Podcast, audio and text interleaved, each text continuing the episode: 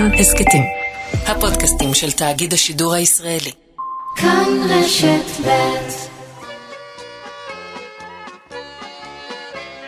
ענינו אל השמש העולה, דרכנו שוב עונה מזרחה. אנו צופים לקראת שעה גדולה, זקוף הראש, נפשנו עוד לא שעה. אנו צופים לקראת שעה גדולה, זקוף הראש, נפשנו עוד לא שעה. חוצבים אנו גורל ביד רמה, נושאים בלב תקווה יוקרת.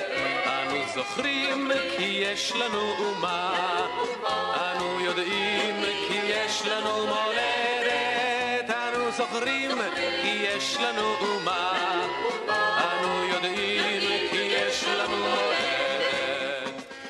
הקיבוץ המאוחד היה ארגון ארצי של קיבוצים שהוקם ב-1927 תוך שילוב ציונות בסוציאליזם.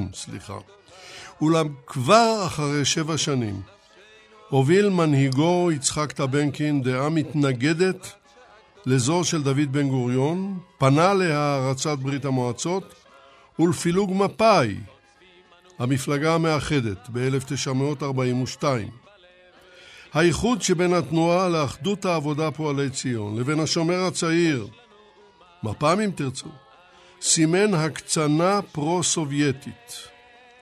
רבים התייחסו לדבר הזה בהתנגדות קשה, וזה הביא לעימותים קשים מאוד בקיבוץ המאוחד. המשבר הנורא ההוא התרגש והתרחש בימים אלה ממש, לפני 70 שנה. הוא פירק קיבוצים, הוא פירק משפחות, הוא החדיר איבה קשה בהתיישבות העובדת.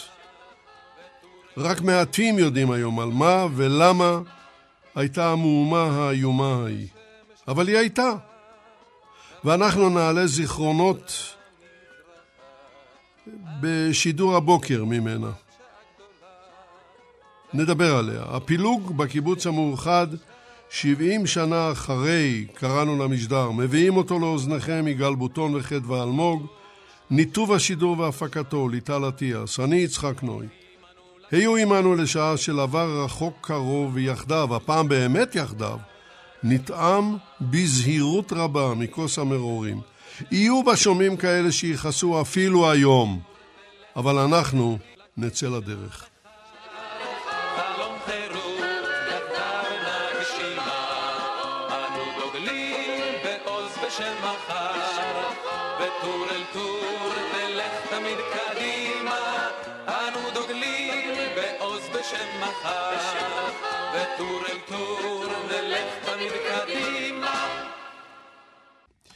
דוקטור יוסיה עסף, בוקר טוב לך, שבת שלום. בוקר אור. דוקטור עסף הוא חבר קיבוץ בית השיטה. את הדוקטורט קיבל באוניברסיטת תל אביב בחוג להיסטוריה.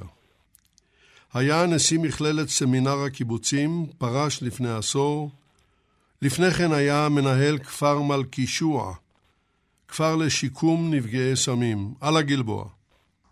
בעבודת הדוקטורט שלו עסק בפילוג בקיבוץ המאוחד. והשאלה המתבקשת הראשונה אליך היא פשוט פתיחה: צמיחת הקיבוץ המאוחד מתוך גדוד העבודה. בוא ונשמע. שוב, בוקר טוב. תרשה לי, יצחק, איזה הערת שוליים. רק במאוחר הבחנתי ששלושת המוזמנים, שעוד מעט תציג את ידידיי, בעצם חסר מפאיניק במושגים של אז בחבורה, אבל נתגבר על זה. אנחנו נתגבר על זה, נכין עוד תוכנית, לא קרה שום דבר ואין צורך להתרגז, לא נתחיל כאן פילוג חדש. בוא נשמע אותך.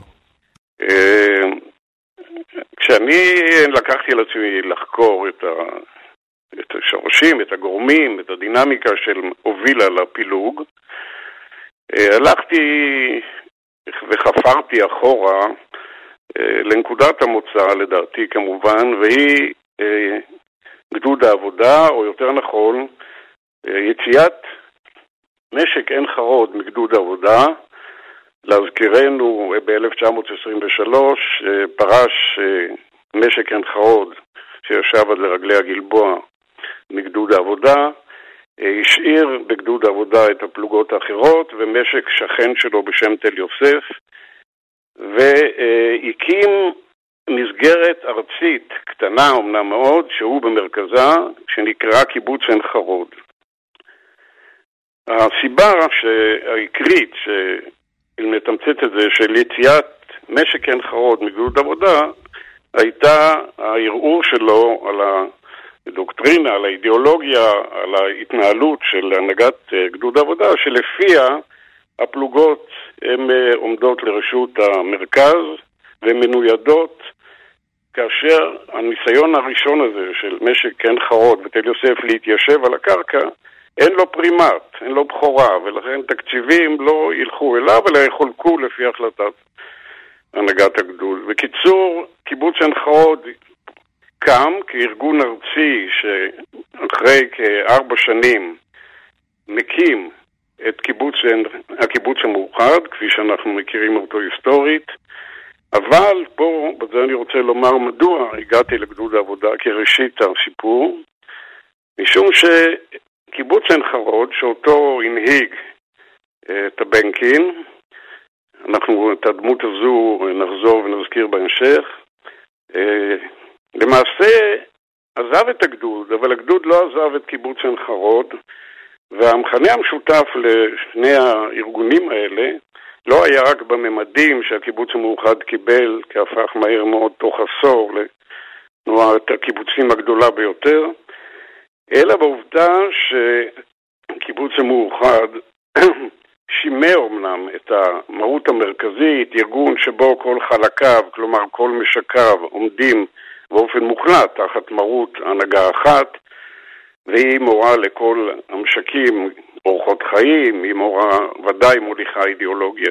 אבל ההבדל היה שקיבוץ עין חרוד, ואחר כך קיבוץ המאוחד בעקבותיו, כפף את עצמו למרות של, או לשייכות, למפלגת אם גדולה, מפלגת המונים, החל מ-1930 נקרא לה מפא"י, והייתה חלוקת עבודה, כאשר המפלגה יש לה תפקיד לכבוש את, במקרה הזה, את היישוב, אחר כך את התנועה הציונית, והקיבוץ המאוחד הוא מעין סיירת מטכ"ל שלה, בראייה שלו כמובן.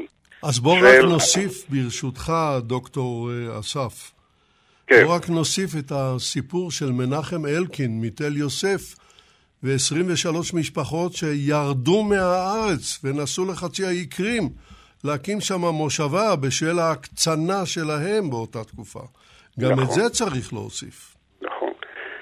הנה, יפה שעזרת לי, משום שהמקרה הזה של אלקין ו-70 נאמניו חוזרים לברית המועצות, הוא מדהים מבחינה מסוימת, סיפורית אולי, אבל הוא בעצם סופו של סיפור שבו צריך לבחור, גדוד העבודה במקרה הזה, צריך לבחור בין נאמנות לציונות, נקרא לה סוציאליסטית, לבין נאמנותו האידיאולוגית המוחלטת במקרה הזה, לעולם המחר במקרה הזה, הקומוניזם הסובייטי.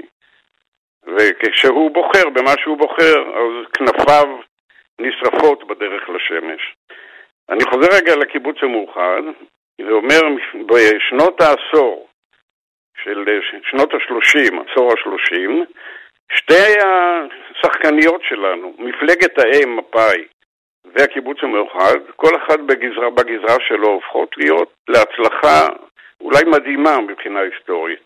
מפא"י כובשת למעשה את התנועה הציונית ואת היישוב, והדמויות המובילות בן גוריון, ברל, והקיבוץ המאוחד בתנופה אדירה גדל תוך עשור, העשור הזה מ-1,000 חברים ל10,000, אני מעגל קצת את המספרים כדי להקל, וההצלחה הזו לכאורה הייתה צריכה להוביל את הקטר ואת הקרונות בכיוון שאליו חותרים. עוד מילה אחת, הקיבוץ המאוחד גם ירש מהגדוד את האמונה הלוהטת בזה שהוא מגמתו, משימתו, חלומו, זה עיצוב החברה הכללית כחברה, חברה סוציאליסטית, אם תרצה קומוניסטית, קומונה כללית, המונית, ואם תרשה לי, תעצור אותי כשאני הרבה מילים, צריך לשאול את השאלה, מה קורה בשנות ה-30 המצליחות האלה של המפלגה ושל הקיבוץ, בין שני השותפים האלה, מה קורה, מה משתבש? ואני אגיד את זה ממש בקצרה, חלוקת התפקידים שבו הקיבוץ הוא הגורם המגשים, ציירת המטכ"ל, והמפלגה יש לה תפקיד כמובן לכבוש את העולם היהודי, הציוני. מה שמשתבש הוא שהקיבוץ תובע שהמפלגה תכיר בו גם כגורם שעדיף ומועדף משום מקומו, כסיירת, אוונגרד, בחלוקת המשאבים ההתיישבותיים. אני עושה הרבה יותר מאחרים, אז בבקשה, תנו לי יותר.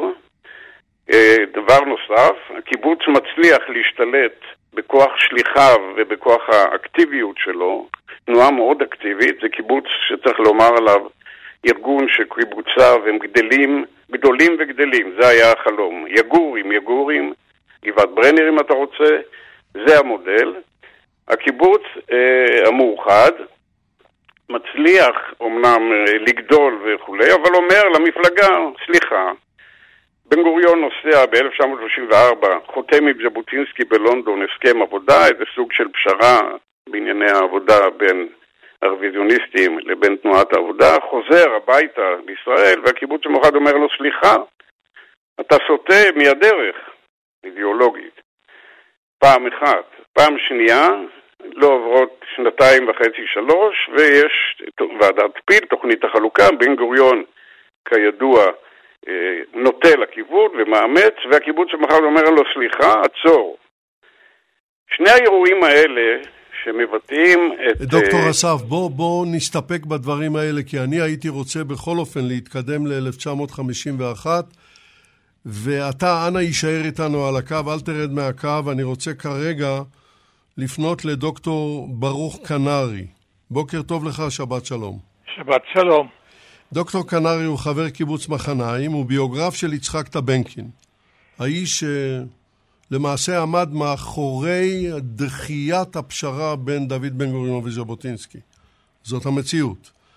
הדוקטורט שלו הוא מאוניברסיטת תל אביב, מספריו לשאת את עמם על ההיסטוריה של הקיבוץ המאוחד, הוצאת הקיבוץ המאוחד ויד טבנקין, 1987, והספר סן ואירים, על הפילוג בקיבוץ המאוחד. ואני מדבר על הפילוג של 1951, 3 שנים אחרי הקמת המדינה, הוצאת יד טבנקין 2000. אז בוא, קודם כל, אתה בוודאי תרצה להגיב על דבריו של ידידך, דוקטור יוסיה עסף, ואחר כך הייתי רוצה לשמוע כמה מילים משלך, שזאת תהיה דעה אחרת, על הרקע לייסוד הקיבוץ המאוחד. דוקטור כנעני, בבקשה. טוב, אני אדבר על הרקע, וזה יהיו גם החילוקי דעות הזעירים ביני ובין יוסי. מה הייתה? קודם כל, אי אפשר להתחיל את הקיבוץ המאוחד מ-1927, כפי שאמר יוסי, אלא מ-1923. מה שהשתנה זה רק השם.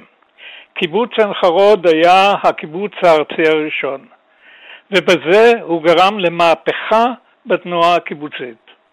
עד אז היו ניסיונות, אבל הניסיונות האחרים היו אוטופיים. שני הניסיונות האוטופיים המרכזיים של עד ייסוד התנועה הקיבוצית הראשונה, הם דגניה וגדוד העבודה. דגניה קמה כיישוב אליטיסטי, כיישוב קטן, כיישוב שהיא הייתה נהדרת, אבל רק בתוכה ורק לאנשיה, ולא הייתה בבשורה, ואנחנו מכירים מהעולם דוגמאות כאלה, שכשהן נשארות לעצמן, הן מתנוונות לאיתן. אילו דגניה לא הייתה מתחברת לתנועת קיבוצים, היה גורלה דומה. התחברותה הוא גרם לזה שהיא יצאה מכלל אוטופיה. גדוד העבודה היה אוטופיה מסוג אחר. גדוד העבודה היו בו שני גלים מקריים של השפעות. קודם כל אנשי הגדוד עצמם שבאו מהמהפכה הרוסית, והושפעו מאוד על ידה, והחזון של ארץ ישראל סוציאליסטית היה טעם קיומם. אבל את כל מה שנקבע בגדוד העבודה לא הם קבעו. קבעו אנשי אחדות העבודה, זו שקדמה למפא"י וזו שבנתה את ההסתדרות, הכל בא מהם. את הקופה הכללית, את הקומונה של כלל פועלי ארץ ישראל בגדוד, ניסח ראשונה אליהו גולומב. הקופה הכללית הייתה גם כן כזו,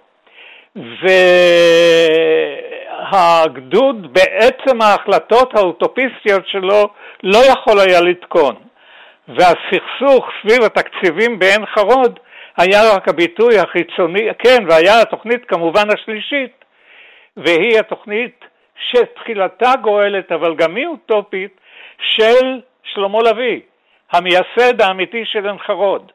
הוא שהחליט לחבר את הגדוד למעשה ההתיישבות שעד אז הוא לא היה קיים בו, והוא ששכנע את המוסדות הציונים לעזור במידת מה, תעמיד הרבה פחות ממה שצריך, וכמה עין חרוד הגדודית שמיד יסדה משק תאום תל יוסף, ואלה הלכו לאור התוכנית של הקבוצה הגדולה של אבי, שהייתה אוטופית בכך שא' היא חתרה לגידול בלתי פסק עד כיסוי ארץ רבה, והיא גם חתרה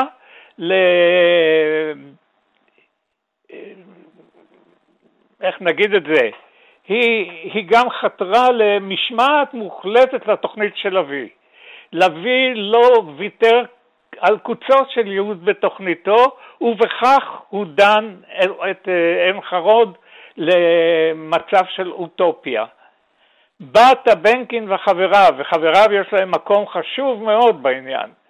באו טבנקין וחבריו והציעו את הפתרון של תנועה ארצית, היא קיבוץ עין חרוד. והתנועה הארצית הזאת גאלה את התנועה הקיבוצית מהאוטופיה. היא הפכה אותה ליכולת חיים, מסוגלת חיים, מסוגלת התפתחות, והיא הייתה בנויה כמובן על סתירה מוחלטת, סתירה שבנויה בין העצמאות של כל יישוב לבין ההנהלה המרכזית שצריכה לשמור על מה?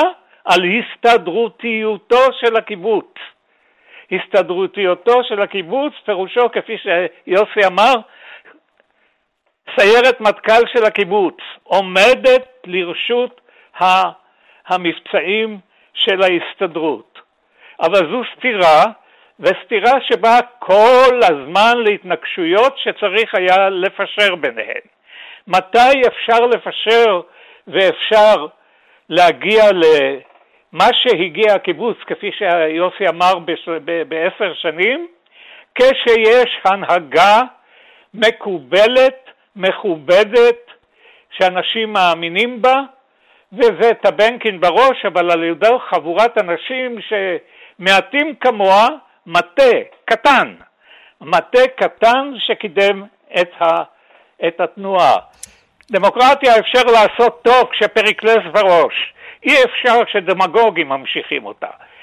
כשהיה לה, לתנועה הזו את הפריקלס שלה, כשהיה לה את ההנהגה החזקה הזאת והאוטוריטטיבית אמנם, אבל המכובדת ומקובלת, פרץ הקיבוץ ותוכניתו, בעיקר זו החברתית והמשקית, הביאה אותה להישגים הגדולים שהם היו. טוב, אנחנו נסתפק כרגע בדברים שלך, דוקטור קנרי. גם אתה יישאר איתנו על הקו. אני רוצה לעבור לעד השלישי, והוא אורי יזהר. בוקר טוב לך, שבת שלום. בוקר טוב. אורי יזהרי הוא חבר קיבוץ משאבי שדה. הוא מוסמך אוניברסיטת תל אביב בסוציולוגיה וחוקר ביד טבנקין. מספריו, בין חזון לשלטון, תולדות מפלגת אחדות העבודה פועלי ציון, בתקופת היישוב והמדינה בהוצאת יד טבנקין 2005, והספר חלוץ ללא מחנה, תולדות הקיבוץ המאוחד מהקמת המדינה עד הקמת התנועה הקיבוצית המאוחדת, הציונית המאוחדת, יצא לאור בקרוב בהוצאת יד טבנקין. והשאלה הראשונה אליך, אני רוצה עכשיו להגיע כבר ל-1951, ואתה אז עדיין ספק ילד, ספק נער, ולשמוע ממך כמה משפטים על הפילוג מנקודת מבט מעשית, יומיומית כזאת. בוא ונשמע. כן, הבעיה היא שהחברים שלי קצת התרכזו יותר מדי בתקופות המוקדמות, ולא התייחסו לתקופה של החרפת המתיחות. בסדר, אתה תתקן את זה עכשיו. אז זה מה שאני עושה. היה קרב על הסכם בן גוריון ז'בוטינסקי, שבו טבנקין והשומר הצעיר הובילו את המגמה נגד בן גוריון וניצחו אותו במשאל הסתדרותי. בשנות ה-30 הייתה אופוזיציה בקיבוץ המאוחד להנהגה של טבנקין, שהורכבה מכמה גורמים, שלמה לוי ונאמני ברל קצנלסון שרצו בייחוד התנועה הקיבוצית, והקיבוץ המאוחד ראה בהצעת הייחוד ניסיון לגמד אותו, וכן הלאה וכן הלאה. והתנגדות לחלוקה, ודברים נוספים שהגיעו לפילוג מפא"י ב-1944 והקמת התנועה לאחדות העבודה. ולאחר מכן האיחוד עם השומר הצעיר, וגברה העדה לברית המועצות, והעניין התמסד חברי מפא"י בקיבוץ המאוחד, אחרי פילוג מפא"י, חברי מפא"י בקיבוץ המאוחד פעלו באופן נפרד להביא נוער לקיבוצים שלהם, לחנך נוער, להביא עולים, פעלו בנפרד במחנות העקורים בגרמניה אחרי השואה, והמתחים הלכו וגברו, ובשלב מסוים היו שתי פרשיות, שאני אתייחס אליהן בקיצור נמרץ, היו שתי פרשיות שהובילו ישירות לפילוג, פרשת גבעת השלושה ופרשת אשדות יעקב. בגבעת השלושה, שהייתה בשולי פתח תקווה, הם רצו לעבור למקום יותר נוח, וסיכמו על המעבר לאדמות נזלה בין ראש העין לגבעת השלושה. ואז אמרו אנשי מפא"י, אנחנו מוכנים לעבור, אבל נקים קיבוץ נפרד, לא עם אנשי מפ"ם, שהונהגו אז על ידי בן דורי ובני מרשק. אז מזכירות הקיבוץ המאוחד התנגדה לכך בכל תוקף. באשדות יעקב היה מצב שהיחסים שבין אנשי המפלגות היו לא טובים. אנשי הקיבוץ המאוחד היו, אנשי מפ"ם דאז, היו מיעוט גדול, והייתה קבוצה של מועמדים, של איזה 45 עולים, שהיו שנתיים במועמדות ועמדו להתקבל לחברות, ואנשי הרוב לא רצו לקבל אותם, כי הם פחדו שמה ישתנה מאזן הכוחות הפוליטי ויהיה רוב לאנשי מפ"ם בתוך אשדות יעקב. וכל הניסיונות של מזכירות הקיבוץ המאוחד לעשות את זה, לכפות על אנשי הרוב באשדות יעקב את קבלת האנשים האלה לחברות, נכשלו. היו כל מיני ועדות פשרה ועניינים, לא ייכנס לזה. ואז במאי 1951 הביאה מזכירות הקיבוץ המאוחד, שהיא הייתה הרוב בערך 2/3 מהקיבוץ המאוחד, למועצה בקיבוץ נען, הצעת החלטה שאומרת שלא יהיה פילוג בגבעת השלושה, ואנשי אשדות יעקב חייבים לקבל הרוב את הקבוצה הזאת לחברות. ומי שלא מסכים להצעות האלה לא יכול להיות חבר קיבוץ המאוחד. ואז באמצע המועצה אנשי מפא"י לא השתתפו בהצבעות, הרוב של אנשי מפ"ם הצביעו בעד זה, בעצם היו אנשי אחדות העבודה בתוך מפ"ם.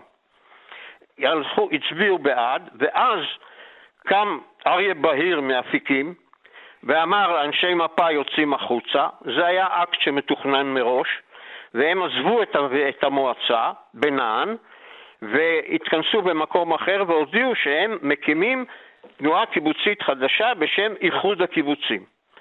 עכשיו עזבו, אני עכשיו נכנס לנתונים, את הקיבוץ המאוחד שהיו לו 76 קיבוצים, עזבו 24 קיבוצים, בערך שליש. חלק מיד ועוד 2-3 קצת יותר מאוחר, כמו אינגה ויפתח, שהיו שם כל מיני מאבקים וכו', לא ניכנס לזה. שליש הלך. אחר כך היו קיבוצים נוספים שהיו בהם גם כאלה וגם כאלה. אז המרכז החקלאי ברשות, והיה צריך להסדיר את העניין של התחלקות קיבוצים והתחלקות הרכושים וכל מיני דברים כאלה. הקיבוץ, המרכז החקלאי שהיה מוסד המיישב של ההסתדרות בראשותו של הרספלד, הקים ועדת שלושה, אחד מהקיבוץ המאוחד, אחד מהאיחוד והרספלד.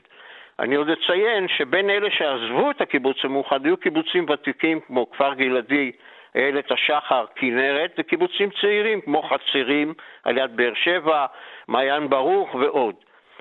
והיו שתי בעיות, שתי משימות. א', קבעו, המרכז החקלאי קבע, שקיבוץ שיש בו מיעוט מעל 40% יקים קיבוץ חדש. המיעוט שהוא מעל 40% יקים קיבוץ חדש. והדבר השני שהיה זה לסדר העברות באיפה שיש מיעוטים יותר קטנים. עכשיו, היו חמישה קיבוצים שבהם היו צריכים להתפצל, להקים קיבוץ חדש. זה גבעת חיים, אשדות יעקב, גבעת השלושה ועין חרוד. אני, דרך אגב, הייתי בגבעת חיים כנער בן 14 בתקופת הפילוג, עם תודעה פוליטית מאוד מאוד מפותחת, ומה שקראו אז מפ"מניק שרוף, אנחנו היינו בצד של הקיבוץ המאוחד. אז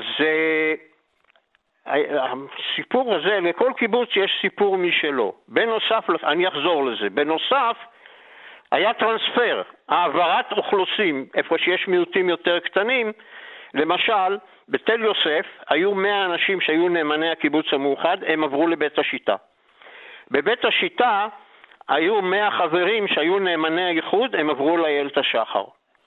מכפר סולד באו לגבעת חיים איחוד, שהוקמה אחר כך כ-80 איש, וכך הלאה, כ-500 איש עברו מקיבוצי האיחוד הקיבוץ המאוחד לקיבוצי האיחוד, וכ-200 עברו מקיבוצי האיחוד לקיבוצי הקיבוץ המאוחד. זה היה מין טרנספר כזה.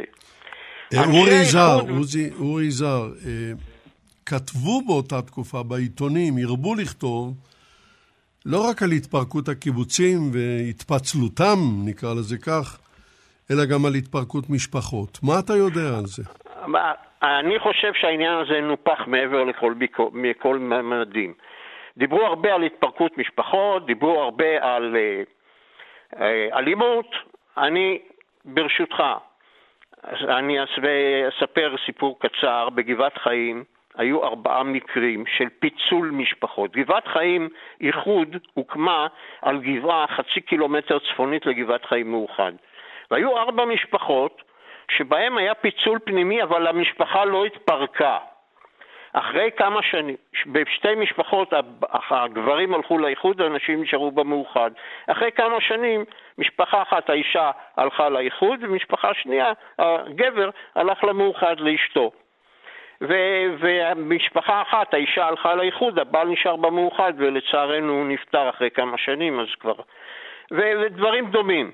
היו גם משפחות שהיחסים בתוכם היו גרועים, ואני יודע על מקרה אחד כזה, אני לא אנקוב בשמות, שניצלו את הפילוג בכדי לפרק את המשפחה.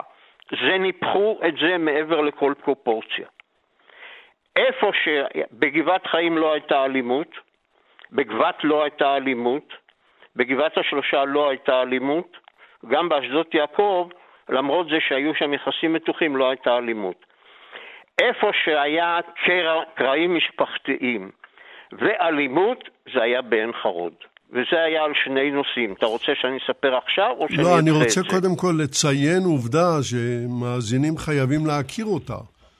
שגם במקומות שכן הייתה אלימות, לא נשפחה אפילו טיפת דם אחת. לא, הלכו מכות, לא... הלכו מכות, בסדר, הלכו מכות. אז אני אגיד לך איפה הלכו מכות. בעין חרוד היו שני מוקדי מאבק. א', הקיבוץ המאוחד שהיה שם, אנשי הקיבוץ המאוחד עם טבנקין, היו מיעוט גדול, אבל מיעוט, והם לפי מה שהוחלט במרכז החקלאי היו צריכים לעבור למקום אחר, גבעת קובי, מעל עין חרוד, להקים קיבוץ חדש. הם אמרו, נייט, לא עוברים. פה זה ערס הקיבוץ המאוחד, מולדת הקיבוץ המאוחד, אנחנו נשארים פה ויהי מה. וזה היה מוקד קונפליקט. מוקד קונפליקט אחר היה שבקיבוץ המאוחד מי שהוביל את המאבק נגד האיחוד היה יוסף לטבנקין, בנו של יצחק טבנקין, לשעבר מפקד חטיבת הראל של הפלמ"ח במלחמת השחרור, בחור חריזמטי, מאוד מיליטנטי, וחלק מהדור הצעיר של אנשי מפא"י בעין חרוד הלך איתו לקיבוץ המאוחד. השם הכי ידוע הוא סבוראי. ההורים סבוראי נשארו בצד המפאי, והבנים שלהם, רחל סבוראי המפורסמת, אחותה, האח שלהם, ואולי עוד, אני לא יודע את כולם, נשארו במאוחד. אנשי האיחוד זעמו על הדבר הזה, הם שנאו את יוסף לשנאת מוות, ושם גנבו ציוד אחד מהשני, והחזירו, וכל מיני סיפורי מעשיות מהסוג הזה. ופעם אחת, כאשר אנשי סמינר העבודה, הסמינר המשקי של הקיבוץ המאוחד, שהיה בעין חרוד, בהנהלתו של ויניה כהן, האיש שעיצב את מודל הקיבוץ המשק המעורב, הם באו מכל מיני קיבוצים, רצו להיכנס לחדר אוכל, לאכול ארוחת צהריים. אנשי מפא"י נעמדו בפתח, לא נתנו להם. ואז התפתחה שם תגרה רצינית, ושאחריה חצו את חדר האוכל לשניים, היה חלק של המאוחד, חלק של האיחוד. בסופו של דבר, הוויכוח על איפה נשאר מי נמשך עד 55. אנשי הקיבוץ המאוחד בסופו של דבר השיגו את מטרתם. הם התישו את אנשי האיחוד שבסוף הסכימו לעבור קצת הצידה. אז זה היה הסיפור. שם היה פילוג קשה מאוד. עכשיו, מי שחקרה את הנושא הזה יפה, זאת ההיסטוריונית המנוחה אייל קפקפי, שפרסמה על זה מחקר במאסף עיונים בתקומת ישראל בשנות ה-90. אז זה היה הסיפור הכי קשה. ביתר המקומות סיפרו, כמו שמספרים כל מיני סיפורים, ברור. זה לא כצעקתה. ברור. עד כאן. אז בואו יישאר איתנו גם על הקו, אני חוזר אליך דוקטור יוסי אסף, אני חייב לדלג על חלק מהשאלות כדי לתת המשכיות לדברים שאנחנו דנים בהם, אז הייתי מבקש ממך לשמוע משהו על הפילוג כפתרון או הפתרון הגואל, כפי שנוסח אז. בוא תבהיר לנו את הדברים האלה כדי שנוכל להתקדם. כן, אבל ברשותך... אני רוצה בכל אופן למתוח איזשהו קו, אני אגיד לך גם כדי שאתה תמחה לי על מה שאני אומר תכף. אי אפשר שלא לשאול מה זה היה ריקוד השטן, כך גם התבצעו שתפס את אנשים שהקימו ביחד במו ידם בזיעתם חלוצים של אמת, הקימו בית, הקימו משק, שפכו שם את זעתם ונפשם הושקעה שם. איך קורה שהאנשים האלה מגיעים לסיטואציה שאורי כרגע תיאר אותה? זו שאלה שהיא צריך אני, כשהחלטתי להתמודד עם זה, הלכתי לחפש איך דבר כזה צומח למקום שהוא מגיע. זה שבסופו של משחק, בסוף שנתיים, 3, 4, לפני עצם הפילוג, יש הסטריאוטיפים כבר משחקים את משחקם, זה אלה סטלין וזה בן גוריון, וכל אחד הוא שטן בעיני שני. זה נכון כשלעצמו כאיזשהו מצית של אש, אבל איפה נצברו החומרים ליריבות הנוראה הזאת. ואז התחלתי לדבר קודם בתחילת דבריי על המפלגה ועל הקיבוץ.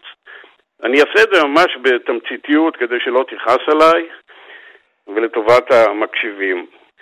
אז נאמר כך, שככל שהקיבוץ בהנהגת טבנקין וחבורתו שמרו על חלוקת התפקידים בין מפלגה לבין קיבוץ, או במילים אחרות, ככל שהם נמנעו מלערער על הדומיננטיות של הנהגת המפלגה, להוביל את המפלגה, שבהלכה ופתחה את שורותיה כדי להיות מפלגת המונים, זה בעצם יהודה היה, ככל שהמפלגה עושה את זה, הקיבוץ עומד ושומר שהיא לא תסתה מעקרונות היסוד, נקרא להם לצורך האידיאולוגיה הסוציאליסטית, נעשה את זה פשוט. כשזה משתבש, ותכף נגיד במילה איך זה משתבש, מתפתח מצב שבו הנהגת הקיבוץ ורוב חבריה, שתמיד נע כמעט לאורך כל הסכסוך סביב 40%, קצת פחות, בתוך הקיבוץ נוצר מצב שבו הנהגת קיבוץ מוליכה את הרוב בקיבוץ בהנהגתה להזדהות עם גוף פוליטי. תחילה זאת תהיה סיעה בתוך מפא"י שמערערת על חופש ההחלטה, נקרא לזה, או סמכות ההחלטה של הנהגת המפלגה, בן גוריון, ברל, בעיקר נשתמש בשם בן גוריון, ויוצרת סיטואציה מסיעה ב' אנחנו מגיעים למצב שבו בן גוריון מטיל וטו על הסיעתיות הזו, סיעה ב' שצירוף של הנהגת קיבוץ המאוחד עם סיעה עירונית אופוזיציונית סביב משבר כלכלי והתנגדות לסיאוב בהסתדרות. ב-1944 נופל דבר, אולי אפשר לומר לזה נחצה רוביקון.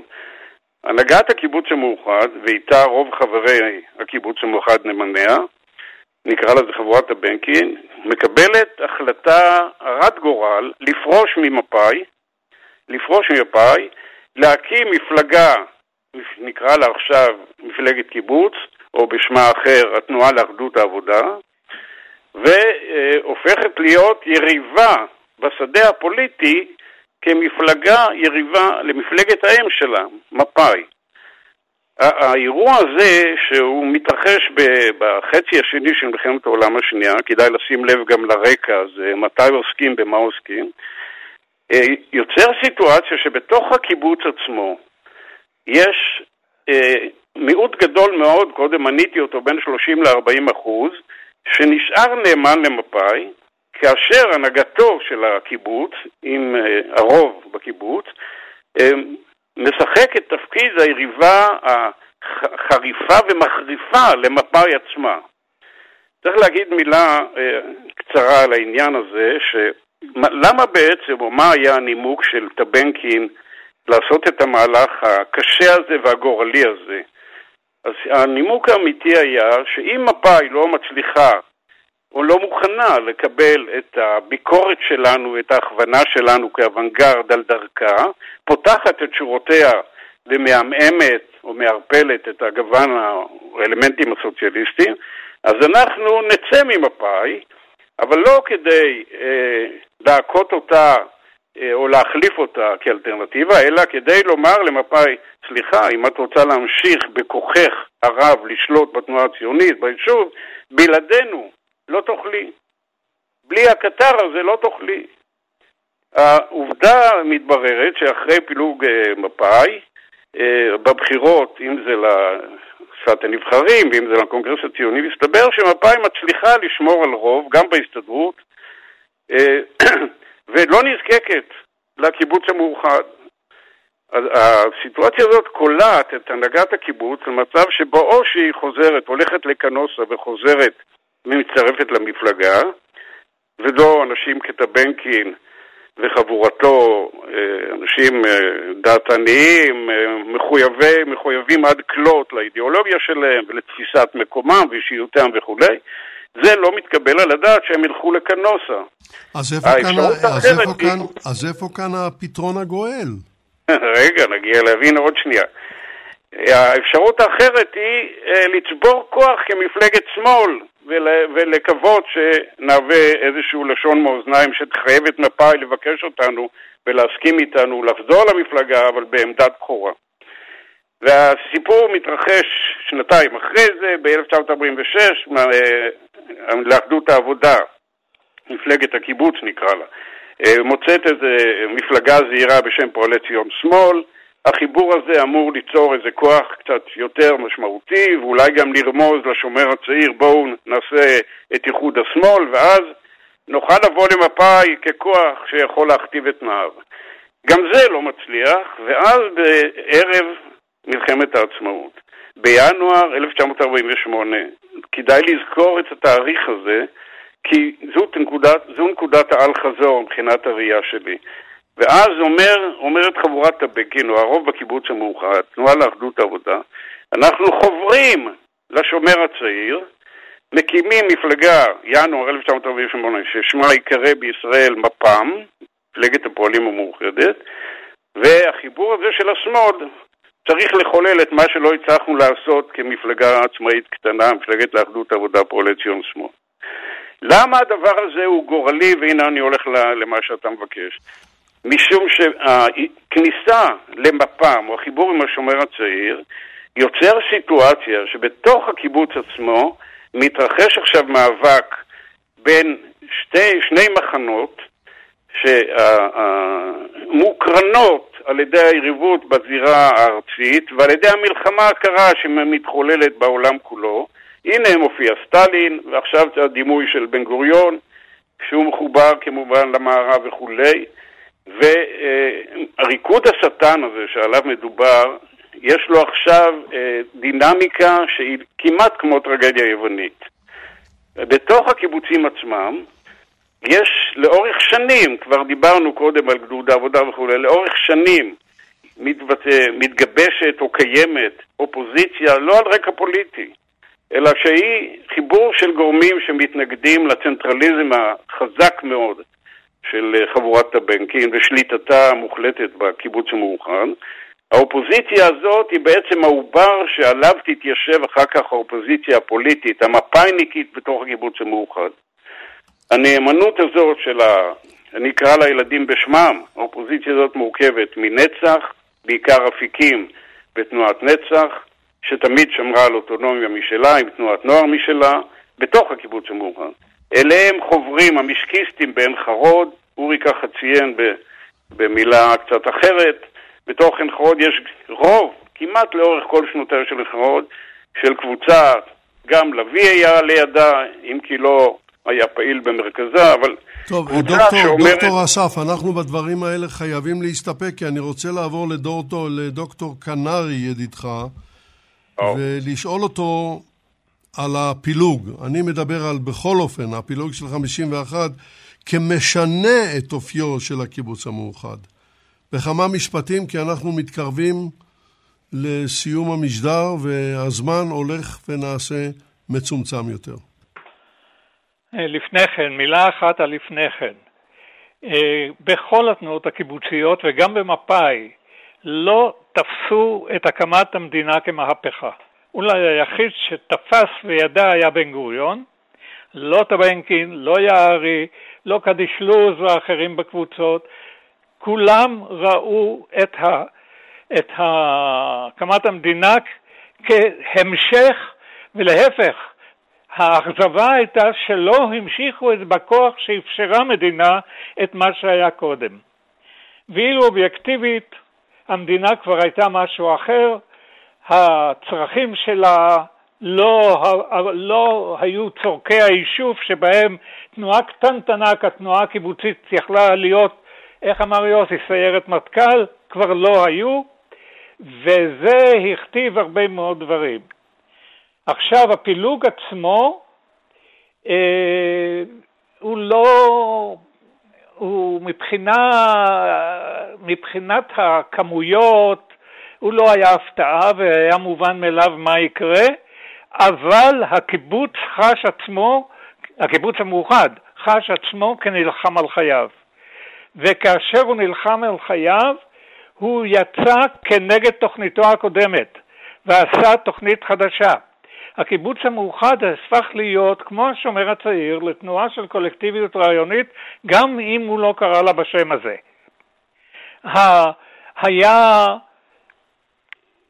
הייתה פעילות רעיונית מקיפה בכל יישוב ומרכזית, שבה מרבית חברי הקיבוץ עברו אפילו עד כדי אינדוקטרינציה של הדרך שטבנקין עמד בראשה. עשו את אפעל למרכז רעיוני שרוב חברי הקיבוץ עברו דרכו כך או אחרת, ודאי וודאי שהנוער. ברגע שהוא הפך להיות כפי שהיו האחרים, הוא נפגע בכל הפגעים שהיו לאחרים מהבחינה של המקום שלו בארץ ישראל. הוא פתאום הפך להיות לתנועה סלקטיבית מצומצמת, על אף ניסיונות דרמטיים לא מוצלחים לגדול. הוא גדל כדי גודלו הקודם, אבל לא הצליח לעבור מעבר לזה. זה כבר לא היה הקיבוץ המאוחד ההסתדרותי. זו כבר הייתה תנועת התיישבות שהייתה בתוך עצמה ובשביל עצמה במידה רבה. עוד דבר, במשך 30 שנה, מאז הפילוג, המאמץ העיקרי גם של המרכז וגם של כולם, היה להחזיק בחיים את היישובים הצעירים שקמו במלחמת השחרור ולאחריה. אלא היו כמות גדולה מאוד של יישובים, הם כולם הוקמו על ידי הפלמ"ח, על ידי תנועות נוער, ונעזבו במהירות רבה על ידי הגורמים האלה. רוב האנשים הלכו מהם וצריך היה להחזיק אותם, והמאמץ לשמור על הקיבוצים היה מאמץ מרכזי שערך עשרות שנים עד שהביאו אותם למצב של קיימה. הדברים האלה שינו את הקיבוץ המאוחד. זה כבר לא היה התנועה המהפכנית ההסתדרותית, אלא הייתה עוד תנועה התיישבותית שהיא הייתה גם הקטנה בתנועות מול אני אספיק עוד להגיד משהו? איחוד והשומר הצעיר, וזה היה המצב שהגיע אליו הקיבוץ המאוחד בגלל הפילוג. טוב, אנחנו נסתפק בזה כרגע, אנחנו באמת קרבים לסיום. אורי יזהר, אתה שאלת אם תספיק לומר משהו, אז אני רוצה לשאול אותך, אתה תגיד כמובן, תגיב על הדברים ראשית, אחר כך לשאלה שלי, האם הפילוג הזה, היום 2021, אנחנו זקנים, אנחנו חכמים, יש לנו ניסיון, האם הפילוג הזה יכול היה להימנע? לדעתי לא, מפני שההתבשלות שלו משנות ה-30 עד תחילת שנות ה-50 הייתה... אנשי מפא"י הגיעו גם לתוך מיסוד בתוך הקיבוץ המאוחד. זה היה כמו משפחה שצריכה להתגרש לפני שהבעל ירצח את האישה או ההפך. אז לא הייתה ברירה. עכשיו, היו כמה גורמים מאיצים. גורם אחד היה באמת העניין של האהדה לברית המועצות שהלכה וגברה גם בקיבוץ המאוחד, שאנשי מפא"י לא יכלו להשלים איתה. והגורם השני הייתה העוינות הגדולה בקיבוץ המאוחד לבן גוריון אישית על פירוק הפלמ"ח ועל התפיסה הממלכתית שאומרת שהמדינה קובעת הכל והתנועות הן קבלניות משנה שלה ולא אוטונומיות. ואז זה הייתה החרפה הסופית של היחסים, חוץ מהעניין הזה שבא לידי ביטוי בפרשיות גבעת השלושה ואשדות יעקב שסיפרתי עליהם קודם, שזה היה... הנפץ. אבל עכשיו אני אגיד לך, לפי דעתי לא ניתן היה למנוע את הפילוג. אנשי מפא"י צדקו בעניין הסובייטי, אנחנו הלכנו כסומים בערובה אחרי העניין הזה, ואני אומר את זה כמי שהיה סטליניסט בזמנו כנער. ואנשי טבנקין צדקו בעניין של הממלכתיות של בן גוריון, שהוא חשב שבכוח הרוב הפורמלי וסמכות המדינה הוא יאחד את העם. זה לא קרה. היה ריבוד עדתי, פער עדתי, נוצרו ישראל הראשונה וישראל השנייה, ובן גוריון לא ידע מה לעשות עם זה. אז אלה צדקו בעניין אחד, ואלה צדקו בעניין שני. אבל ב-51 הרוחות היו לוהטות כל כך, שעם הזמן העוינות התפוגגה. טוב, אנחנו אורי יזהר, הבית, הייתי מדבר איתכם עוד שעות, כי זה כל כך מרתק, אבל השעון, אתה יודע, מי שמנהל כאן את העניינים זה השעון. וישאר איתנו על הקו, כי אין לנו זמן, ממש אין לנו זמן עכשיו. אני רוצה לעבור לשלב השאלה הזהה, וקודם כל, ראשית, דוקטור יוסי אסף, מה היית מבקש שהמאזינים ילמדו מן השידור? בקצרה רבה. כן, אני אגיד לך, זה בתחום האקטואליה. לדעתי, אחד הלקחים, אולי המרכזי, ואני גם מתייחס בשנייה לדברי אורי, אני מסכים איתו, אבל... לא יהיה לך זמן. אתה יכול רק לומר לי מה היית רוצה שילמדו מהשידור. הנה אני אומר. הקנאות, ולא חשוב כרגע בשם מה היא מתרחשת ולשם מה, הקנאות שעוברת תלמידותיה ומערפלת את קריאת המציאות ובעיקר את רגישות לאחר, אני מדבר כרגע על חבורת טבנקין, מוליכה לאסונות, והנה הלקח ההיסטורי. תודה רבה לך, דוקטור יוסי עסף. דוקטור ברוך כנעני, מה אתה היית מבקש שהמאזינים ילמדו מהשידור? שוב, בקצרה רבה. כן, יוסי, הקנאות משחיתה. אם הפילוג היה נמנע 4 שנים, הוא לא היה מתקיים. אבל הוא התקיים. כן, הוא התקיים לצערנו הגדול, אבל מצד שני הוא גם הביא להרבה קיבוצים. יש, איך אומרים האמריקנים, לכל אלן יש ביטנת כסף. המילה האחרונה שלך, אורי יזהר.